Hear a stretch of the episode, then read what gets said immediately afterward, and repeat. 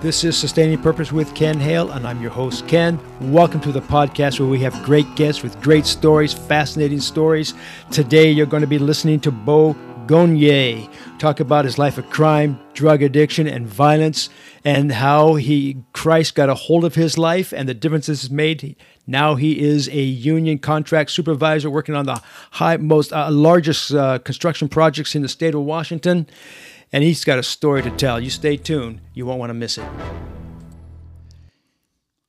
Hey, everybody. This is Sustaining Purpose with Ken Hale. And I have on my podcast today, Beau Gagneon. Hello. Yeah, there he is. Beau Gagneon. This is going to be a fun. They've all been fun for me. But, Beau, this is going to be a fun one. Yeah. Because I'm looking at you now. This is audio. There's no video. If people were to see you, they would see a 46-year-old man, clean cut, in shape. And you can't see him, but I'm telling you, the guy's in shape. Now, you are a concrete. Tell us, just, you do something. You work for concrete, but this is a little different. Maybe people might think of like a concrete sidewalk. No, you're doing something totally different. Yeah, I'm in the union in the local 242, and I'm a concrete supervisor. I wasn't always a concrete supervisor. I had to start from the bottom and work my way up. But we do big commercial projects, Amazon, 40-story Amazon towers, Sound Transit, big stuff. Facebook, big jobs, yeah. Yeah, yeah. I'm going to move my chair around just a little bit here, so if I make a noise on the mic here, people just bear with it there. Yeah, so I'm in charge of, I had 21 laborers on my site for a while. Now we're down to 9, kind of wrapping up this project. But yeah, I've been in the union for a long time. And so when we say the project, of course, we're sitting in, you're talking about corporations that people are going to recognize, but what city you're talking about here? We're in Seattle. Okay, Washington. Seattle, Washington. Right, just north of downtown right now on a 12-story building. Okay. All right. So you're in the union, in a concrete union, and you're working to construct big-time commercial concrete jobs. Yeah. Yeah. Were you involved at all with the big the Amazon building up north here? Not in Marysville, I wasn't, but I was tempted. Footprint on that thing is huge. I was tempted to go there, but same thing. I did 3 of those down. Yeah. Well, finished 2 of them, but started on one that was almost done. Yeah, so downtown. They say that the Boeing plant in Everett, is one of the largest continuous building. Yeah, it might be even in the U.S. Yeah, I think it is in the U.S. But we look at these Amazon buildings; they're not as big as the Boeing one, not at all, but they're huge. They're huge. Yeah, they're up huge. There. They're 40 stories, 43 stories. Yeah, man. Yeah. Yeah. Hey, I'm really. We were talking, and you really have a story. People are not going to maybe appreciate. You work with a lot of addicts, people in narcotics. You work with a Narcotics Anonymous. Yeah. You've been doing that for how long? For 15 years. Yeah. Yeah. And you brought even some of your material with you just so you could show me and we can look at it eventually here. And you really are committed to helping these guys. Well, guys, I'm saying guys, it's men and women that want to get off of this stuff and to sponsor them and to teach them, to coach them, to be with them, to encourage them. And you've been doing that about 15 years. Yeah, about probably 14 because I had to be sponsored and mentored myself first, right? And then you get to a certain point in your recovery where your sponsor says, okay, you've done the work and you've found out who you are, your identity, and kind of let go of the things that are hindering you from being of service to others. And then, I still have a sponsor to this day. And I still have to get mentored myself. I have somebody that I call all the time when I need to hear kind of for me, what I call from God, I treat my sponsor as kind of like a voice right now. If I can't, because sometimes with us, we can't, we're so in our head, sometimes we can't really find the right answer because we're caught up in fear or other things that are, confusing us or clouding the thinking. So, once I was released to sponsor guys, I didn't think I was going to. I didn't want to. I was like scared, like what do I have to really offer? Right. But then, I have a lot to offer. I found out that, I have a story. and these men and women that are out there suffering an addiction and sitting in prison, and everybody has a story too. And most of it is wrapped up around addiction. It's most of us got to where we're at from being addicted to drugs. And so. Well, that's interesting. You brought up something there because you brought up prison. And part of my bio on the podcast is I worked 20 years in the Department of Corrections. Yeah, and I have listened to stories of some of these guys would say if they had not come to prison, they would not have stopped the crazy life they were living. They had to be caught, arrested, stand trial, and face the reality of their consequences of their behavior and their choices. And probably felt safe. For my story, once prison was what some people call a come up, that was a come up for me. I was like, I've had the opportunity to go back and thank police officers that just wouldn't give up on arresting me, and catching me because. Well, got to slow down there, man, because maybe there's some police officers watching,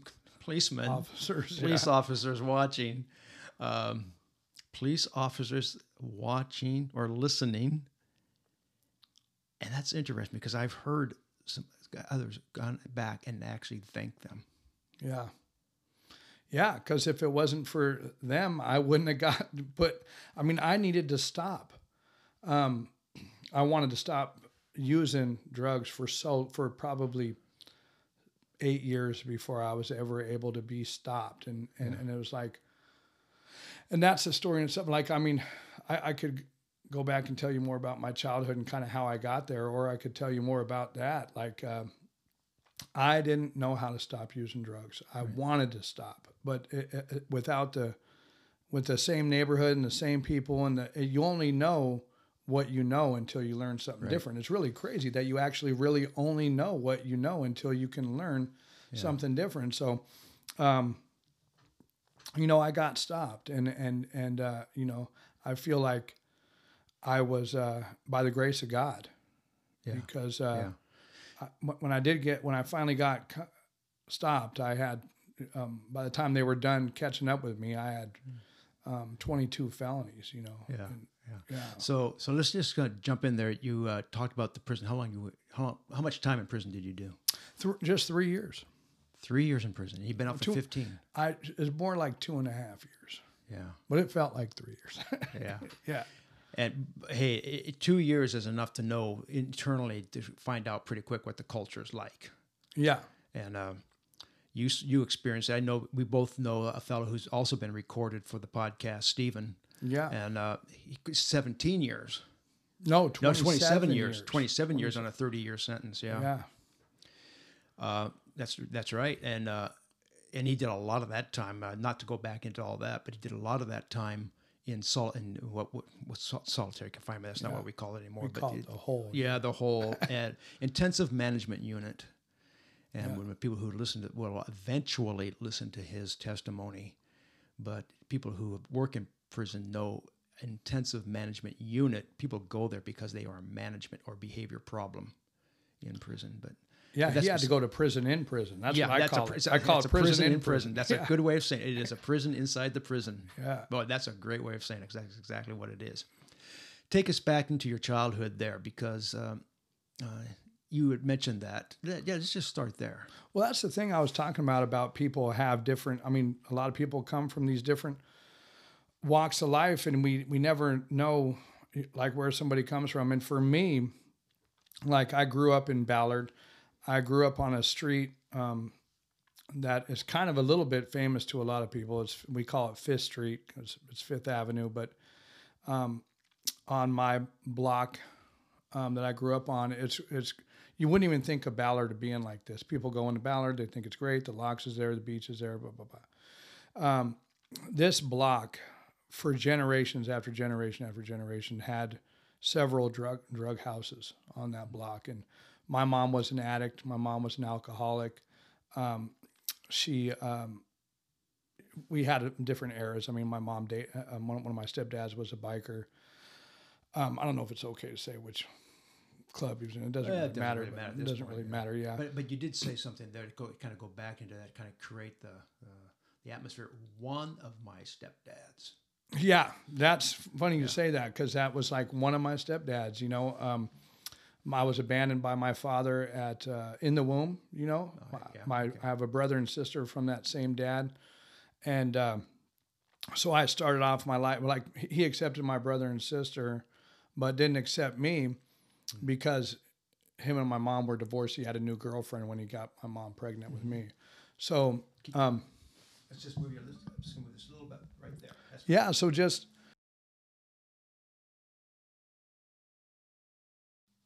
a divorced woman with three kids, just it's hard to, and then especially if you're finding men in the wrong places, you know. She was an alcoholic, like I said, and just tended to find men in bad places, you know. And so I had several different stepdads in my life, you know. Yeah.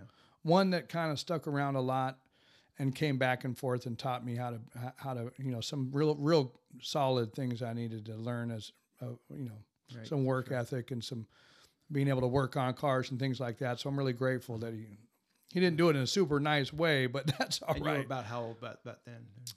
Oh, he was in my life since I was 2 years old. Oh, okay. Yeah, and so and so even though my mom had several different other boyfriends throughout the time, you know, that guy had is the father of my little brother. So he would come back around and you know, kind of, you know, took me under his wing a little bit, taught me some stuff. He was tough, and he was a you know. Was he a former inmate himself? He was a biker from a pretty notorious motorcycle club, and he was a dangerous dude, and he did not live. I mean, like they partied, you know, they did drugs, and so with them doing drugs on the block, the other people down the street doing drugs. I came up when cocaine was a big thing, when it just started out, and it was a little bit glamorous, I guess, in some ways. People would show up in limousines and things, and you know, like from the club and stuff. You know, I don't know where these people came from, because our block definitely didn't have money there, right?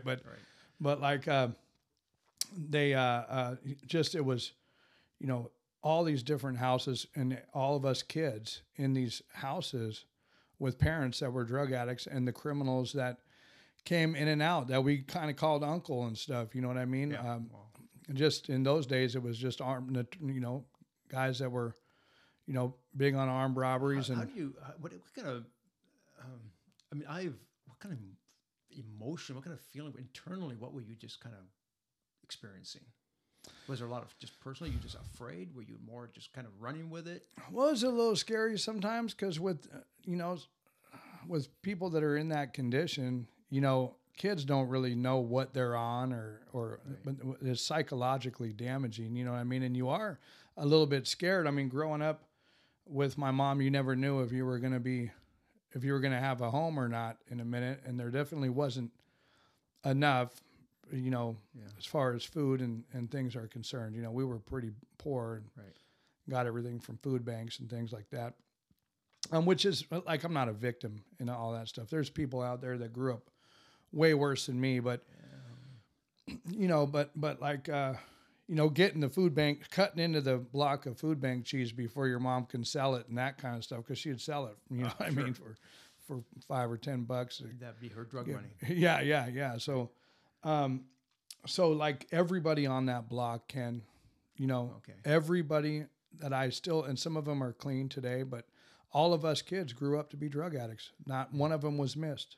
Yeah, because you had mentioned, of course, when you got arrested, you were thankful that you got arrested because you wanted to get off drugs. Yeah.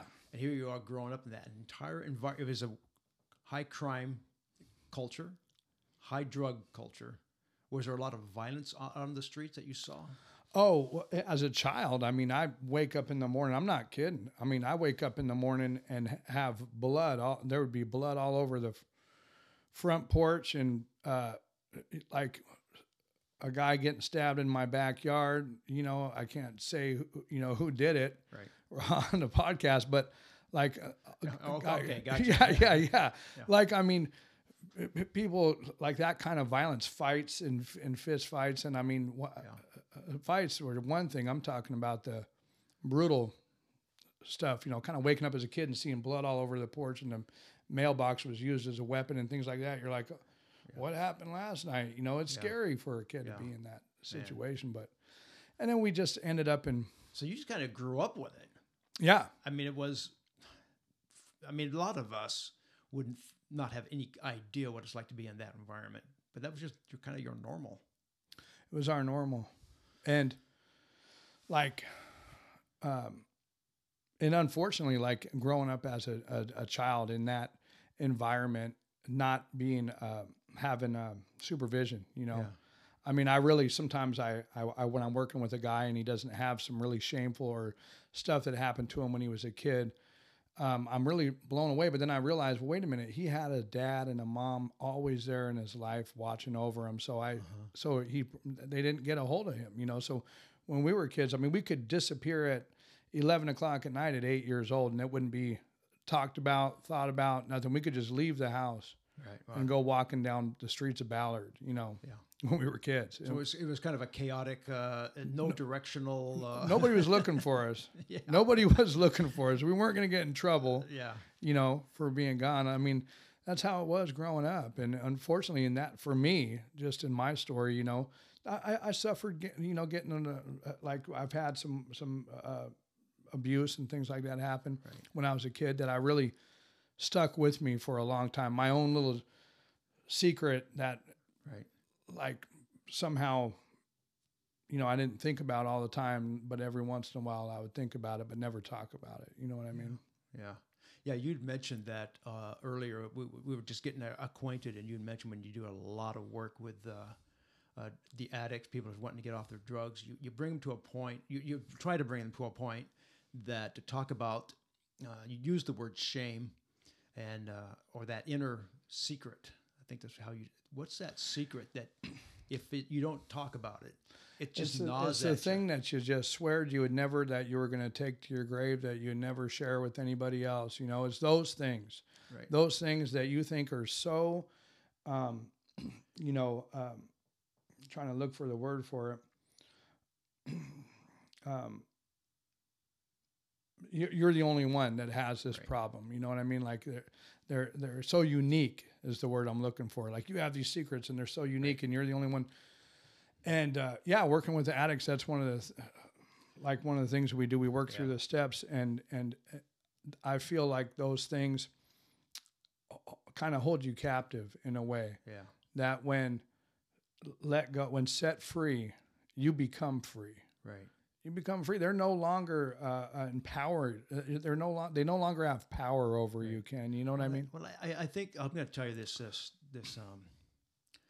event, this story. When I was much younger, and I'm 66, you know. But back when I was like in my early 20s, I was attending this meeting. We called it a men's meeting, and we had it in a barn. There's probably maybe 20 or 30 guys, and it was a mix of guys. And I remember talking to a pastor who was leading it, and it was kind of like a wholeness come, you know, being honest and being taught and, you know, things like being taught in the Word of God, but being really honest about ourselves. And I remember talking with him privately, told him some events of my life. And they're totally cleansed, you know, and it's about sexual exploitation, things like yeah. that. And he said, well, Ken, that'd be a great thing just to bring up in the men. Just bring, yeah. Bring it up in the men's meeting, just to get it out of you, you know, it's... And that was always that inner shame thing that if somebody knew about me, that'd be it.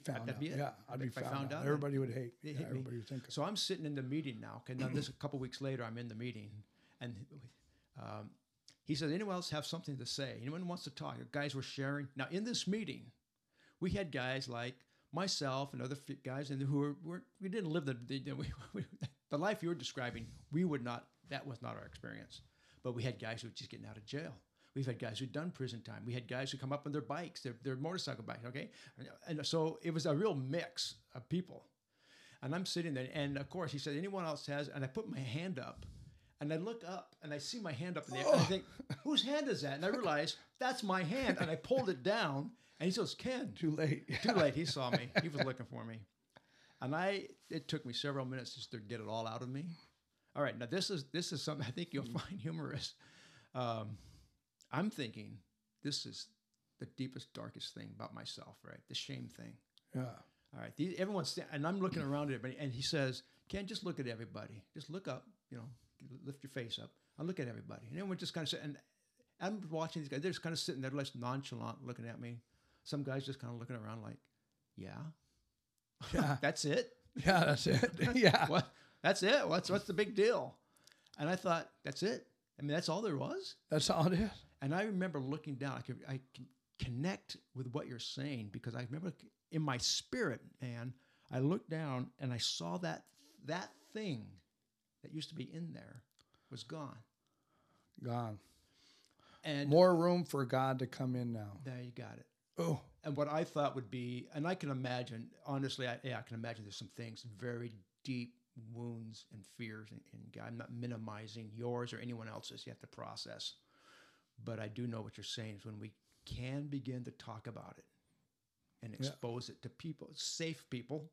You're not saying, hey, just go out and tell anybody out there. I'm talking about somebody who can handle it. Yeah. And you find out, man, it's not the monster that we thought it was. Yeah. And then it's gone. And then you're free. Yeah. It's like, it is a beautiful thing that happens. I feel like the devil wants to remind us of those things that keep us feeling like we're unworthy or like that, or you know what I mean? And it holds us down like that. And when we just take the power away from them, it's a beautiful thing. And that's, and like, I like what you said about finding out that you weren't unique. There was everybody. Yeah. So when you come to, so then when all of a sudden other people can identify with your problems, it's a problem shared and you know what I mean? And a problem relieved. It's like we go through, first we think we're unique, then we deal with that. Then we find out we've been to think, well, I'm not unique. And we have to process that and come to another point that's in my own identity in Christ. I am unique. Yeah. But we have to let that happen to us in our healing. We have to kind of let it be discovered who we really are in our identity. That's kind of, I know you moved that direction, but I want to kind of take us back again to that neighborhood, your experience there. You're growing up, you're a teenager now. What's going on now? Oh, yeah. Well, I mean, that's after the foster homes and the things and my mom going to Western State to the insane asylum, you know what I mean, and that stuff. And I want to say that my mother was a very loving woman who had a strong faith in God. But just when you're using, you can't, you know what I mean? And that's something, too, I wanted to bring when I was talking with you. A lot of people who've never been around this type of environment may not really, and I'm thinking about, okay, I became a Christian when I was 19. And yeah, I had my up and down roller coaster until I really became, I like the way one of the brothers said, a believing believer. Yeah, I just said, I'm becoming a believing believer. Okay, it took me a few years to become the believing believer. Yet, I think sometimes in the church crowd, we kind of forget the power and the mercy of God, that he would see people in their addictions, in their traumas, and he accepts their confession of faith, even while they're struggling to be free. Yeah. That's part of my story too. I want to tell you about that later on a little bit more. Yeah, let's just go for it. But your mother, I think we're starting to see the picture in the mental hospital. You said Western. But she had a faith in God, but she had trouble. She had her struggles. Yeah. Yeah. And then you're in the teenage years of foster care. Go ahead. Yeah. In the teenage years, I just, you know, my mom had to get me out of the house. Unfortunately, she was out that stepdad thing, you know, she had a new baby with the stepdad. And like, I was like, I think I was 14 when she said, hey, I'm going to give you your $100 of the welfare check every month and you got to go. You know, because she had to keep the house that wasn't hers with the stepdad, and I was a problem. I was getting in the way of her being able to do that. Me and him, he had got abusive. He hit me a few good times, and you know, I mean, I wasn't no match for her to be able to stand up to him. And my mom didn't want any more of that either. You know what I mean? And you, how old were you about then? I was 14 when I moved out and moved to Kirkland and rented a room for that $100. It was that $100 got me a room. In Kirkland, and I kind of just, I was on my own. That's a whole nother part of just discovering more drugs to do and just, you know, meeting new people with new drugs, really, as a teenager, you know. Now, you mentioned something. I don't know how much you want to go into all that, but eventually arrested, did almost 3 years or almost 2 years. Yeah, 2.5 years. Yeah, 2.5 years. And the traumas, being hunted. I mean, you made some enemies. You made enemies on the street. Is that right? Yeah, well, that's part of my testimony. I mean, I made some enemies. I didn't really, just one particular good enemy. I mean, I did pretty well in my neighborhood. You just want to talk about that? Kind of, yeah, that is my, I mean, if you're ready for that. Let's do it. You know, I did manage to get to work back then, and I'm going to move into this real quick here about this. It's like I was always a working guy, but as the disease of addiction is progressive, you know, and it will progress. And so even though I was working, I just want to say that so you can get a picture of me as a young adult. A lot of people just knew me as somebody that paid his debts and worked a job, and so I was kind of normal in the way of like people trusted me. You know what I mean? And but just that disease progressed, you know, using more and more drugs. And I just took some dope from a lady, and she had a bunch of guys over there when I did it. And there was that pride thing and stuff where they didn't do anything at the time. And I made a lot of enemies right there in that one moment. And I had a girlfriend at the time that was a Christian, and she was just following the wrong guy. You know what I mean? She was following you, the wrong guy. She was following me, the wrong guy, right? Yeah. And, you know, everywhere, everybody in the neighborhood was calling me saying, you know, these people are looking for you. They got guns. They're going to, you know, and at one point in time, they actually did pull up at a house I was at, and they pointed a gun at me. I didn't realize at first that it was a gun, or I wouldn't have ran at him, you know what I mean? But they had a gun under a shirt, and they didn't do anything. But so, I mean, yeah, I had a whole bunch of people wanting to get me. I wasn't. Was that scared? I mean, I wasn't super scared. Well, you weren't super scared because I wasn't in my right mind. I was on meth and all kinds of drugs and kind of just wasn't in my right mind, you know. And that girl that I was with, she told me, you know, I'm scared if you die, because she was a witness to everything that was happening. It was like everybody. Just come up on that mic there again. Everybody was calling me, telling me that these people just left. I mean, my daughter's mom was calling me saying she was scared for my life because you know, everybody's looking for me in. So you were kind of really, disconnected from the reality of you were not in your right mind, really. Oh, I wasn't really in my right mind, even though I think back and I think I was. I just. Once you lose and lose and lose, you don't really care. I don't think I cared about my life as much as other people did, you know. Can I just ask you a question? Because do you think that a lot of the violence that we hear in the you know, people in drugs get a lot of violence, they get shot, they get stabbed, they get killed. You think they maybe underestimate? There's a point where they don't really even comprehend the real reality of what's going on around them. I do.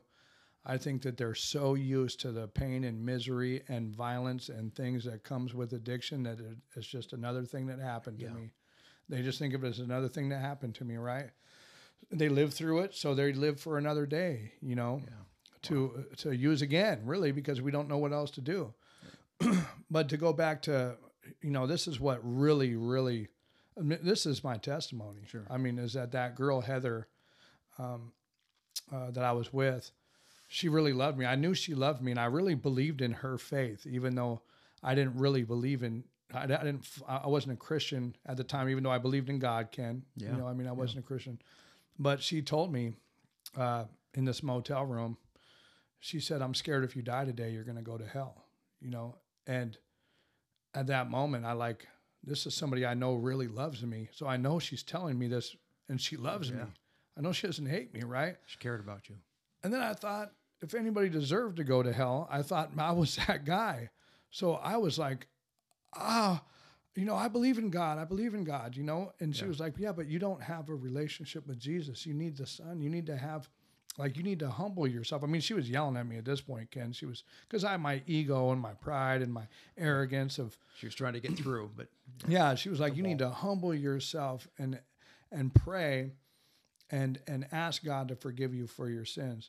And I wanted to, I didn't know how to pray like that. You know, I was like, I want to, you know, I was really aggro and scared and just, you know, I was like, I want to ask him. I just don't know how to say it, you know? Yeah. And so this is kind of a miraculous thing that happened is Heather started praying and she asked God to give me the words in my mouth, that I would be able to speak to him and to be able to ask Jesus into my heart and be my Lord and Savior. And it was like, at that point, Ken, I was like, it all just, I was like, I just put my hands up and just said, God, look at me. Look at me. You've known me my whole life. You see that I'm a sinner. Yeah. God, you know I'm a sinner. And I said, I believe in Jesus. I believe that you sent him to save me. God, I just ask that you forgive me for my sins. And I asked Jesus to come into my heart right now. I don't even know how I said it. Nobody led me in the words. It was there. It was like just repentance, you know. Powerful, yeah. And how old were you? What 18, 19? What? No, I was about 25. Okay. 25. I think I was 25. Yeah. 25. Yep, 25 or so. And that was my first time that I felt the Holy Spirit. I mean, and I don't know if that, I think that if I was the man living the way I am today with the amount of darkness that I live a fairly righteous lifestyle today. You know what I mean? Yeah. It might not have been so evident, but, you know, but in John, the book of John says that he was the light of the world and the darkness could not overcome it, or could not overcome him, you know? Sure. And the fact is I was in such darkness at the time. I was in such the evilest man I've ever been in my life, as far as like even sexual immorality and just violence and anger and, you know, ego and envy. And I had everything. If you could have anything that was bad, I was all of it, you know? So when I repented, I really felt the Holy Spirit. I didn't even know at that time that the Holy Spirit came into your body. You know what I mean? And but it did. Right. And it just put me to sleep, and I woke up, and Heather had said, I love you, but I'm not going to watch you die. Yeah. And so she left me a note on the table that said, I love you. I'm going to treatment, and she left me. Okay. There's more to that story, but go ahead. Yeah. Well, I'm just I'm letting you tell your story. Yeah, and I mean, it's like, Ken, everything I tried to do that day, like I tried to go on and keep doing what I was doing, like nothing would work. I couldn't steal right. I couldn't. I mean, because I was a full on thief. You said that the people that were looking for you found her. Maybe you don't want to talk about that. Oh, no. The people that were looking for me, that very woman and the guy and her guy friends and stuff, you know, I mean, they ended up all getting, they ended up killing a girl a couple weeks later.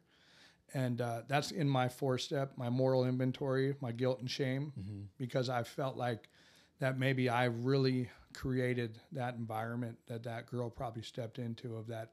Not the Heather. Not Heather. No. Heather did not. Yeah, Heather is still doing good to this day. Just another girl that was a victim.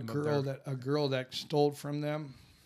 They they killed her in that same house that I stole their drugs in. So I can't, you know,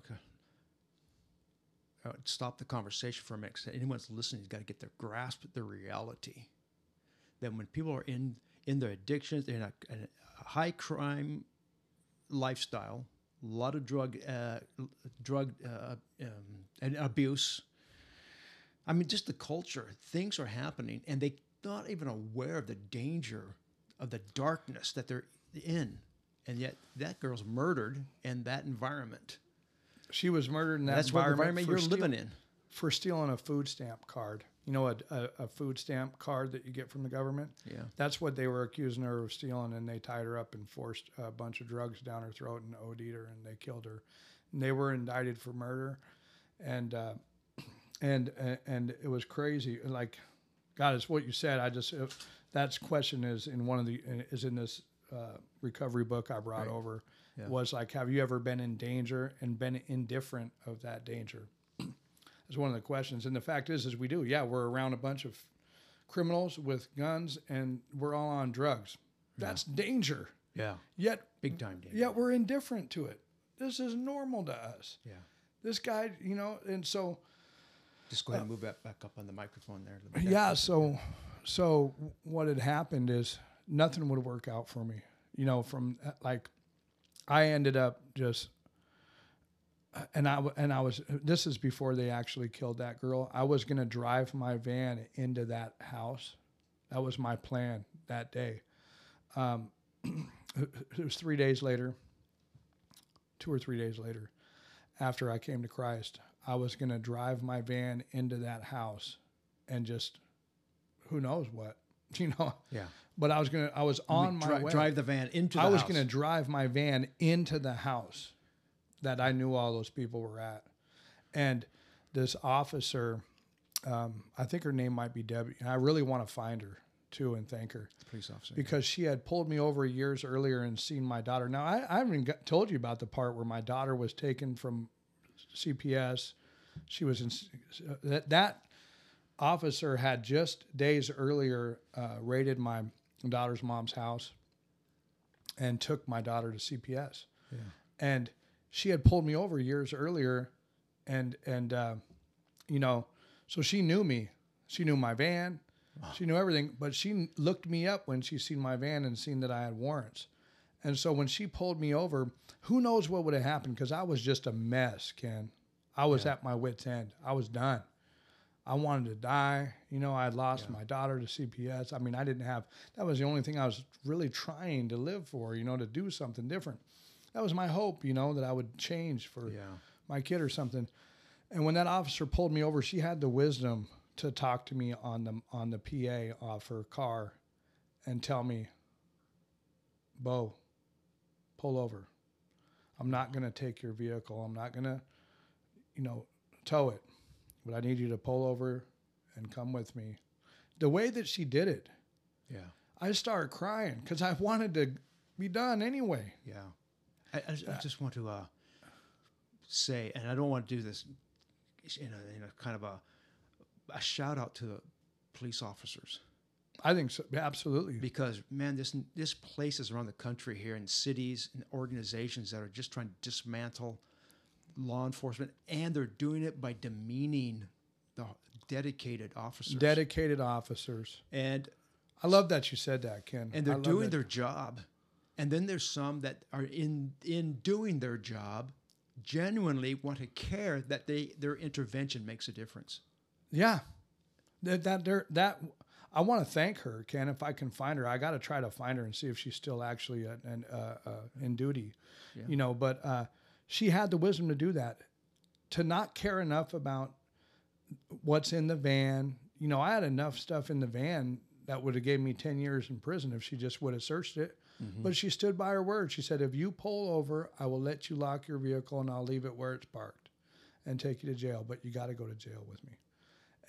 And I pulled over, and she stood by her word, and she took me to jail. She could have did the whole thing where she chases me down, brings all the cops. They all wreck me in the car. Maybe they end up shooting me or whatever, but she didn't. Yeah.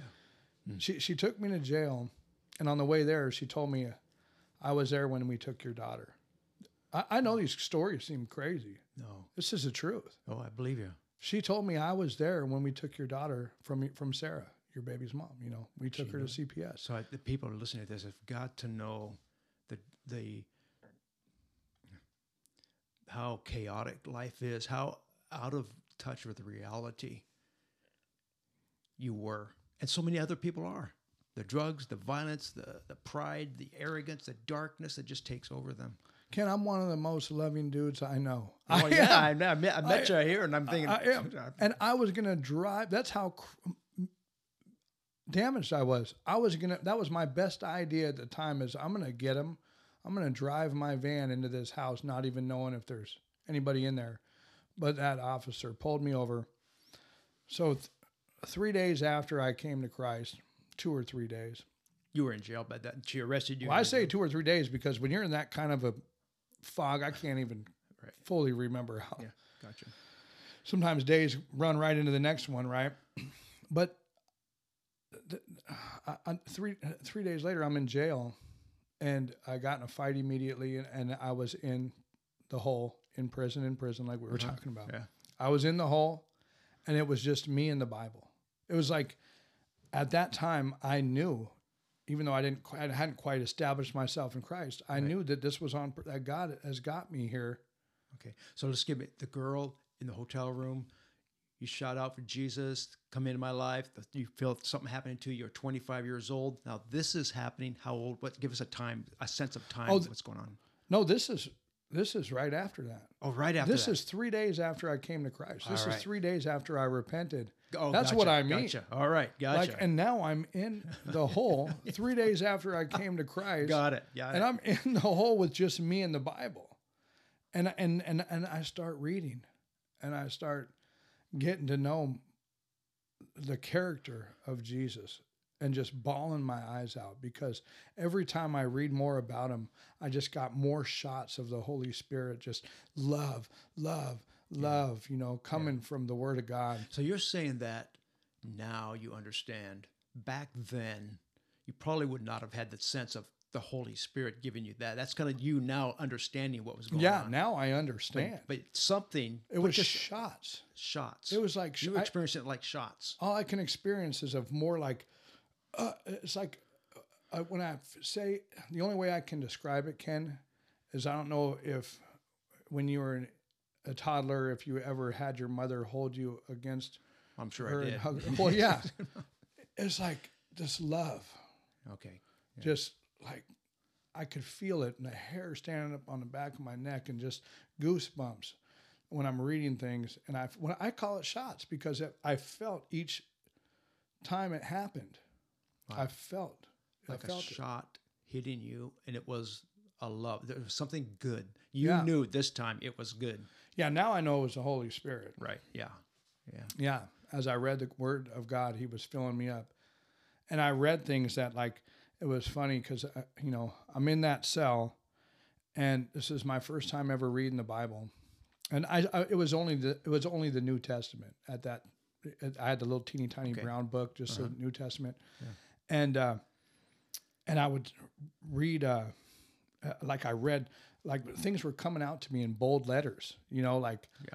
Let him who once stole labor with his hands, and so that he had, you know, to give to the poor, and I'm like. It was in bold letters, and I'm like, I had to double check. Is this written? Is this written in bold letters to me? Because this is.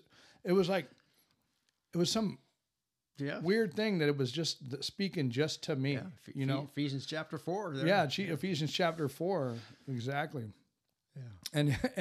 And here I was a laborer, so I was supposed to be working and laboring with my hands, and this scripture is telling me, let him who once stole, who I was, just out there.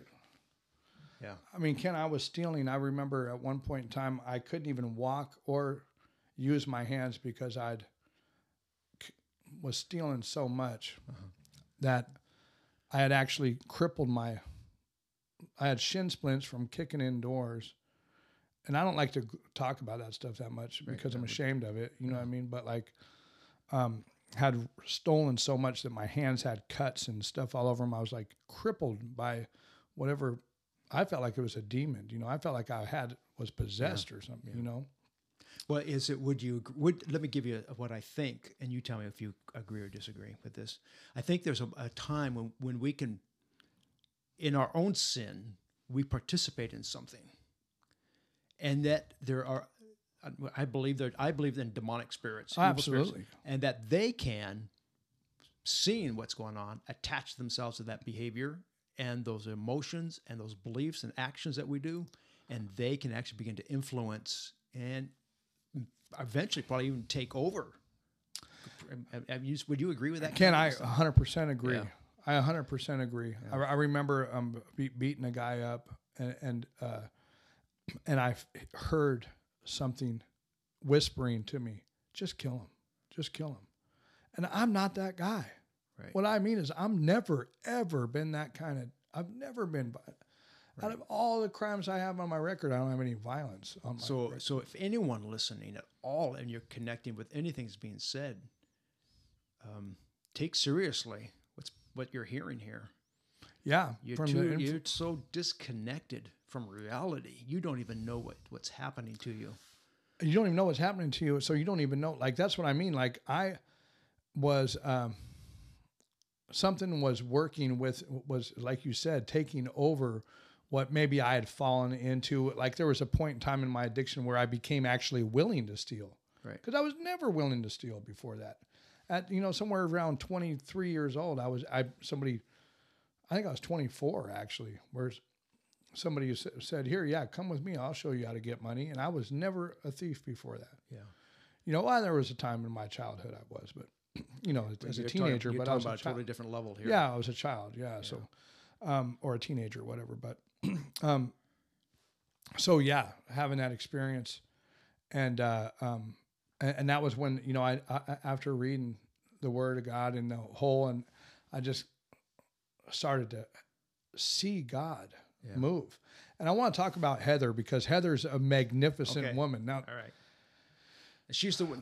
She's still friends with that room. She was the one that brought me to Christ. She was the one that shouted at me to repent. Yeah, you need to humble yourself. Thank you, Heather. Yeah, I mean, my wife loves her to this day. We're still friends with her. Uh-huh. She's awesome.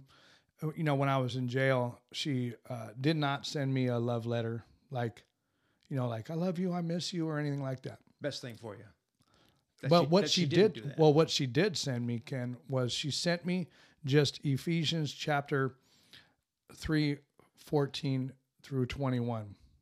you know, which was Paul's prayer of faith to the Ephesians. Uh-huh. And she sent me that written out on paper instead of, I mean, she didn't even say, hi, Beau, anything. She said, read this every day so that you can be strengthened in your faith. She doesn't even remember doing that to this day. She doesn't remember sending me that. And I read it every day. And I came to believe, that God could do exceedingly and abundantly and above all that I ask or think according to the faith that works in me, right? Yeah. And so I started to practice that. Yeah, and I started to see. Hey, everybody, that's the end of part 1. And part 2 will be following. Watch for it on Sustaining Purpose with Ken Hale.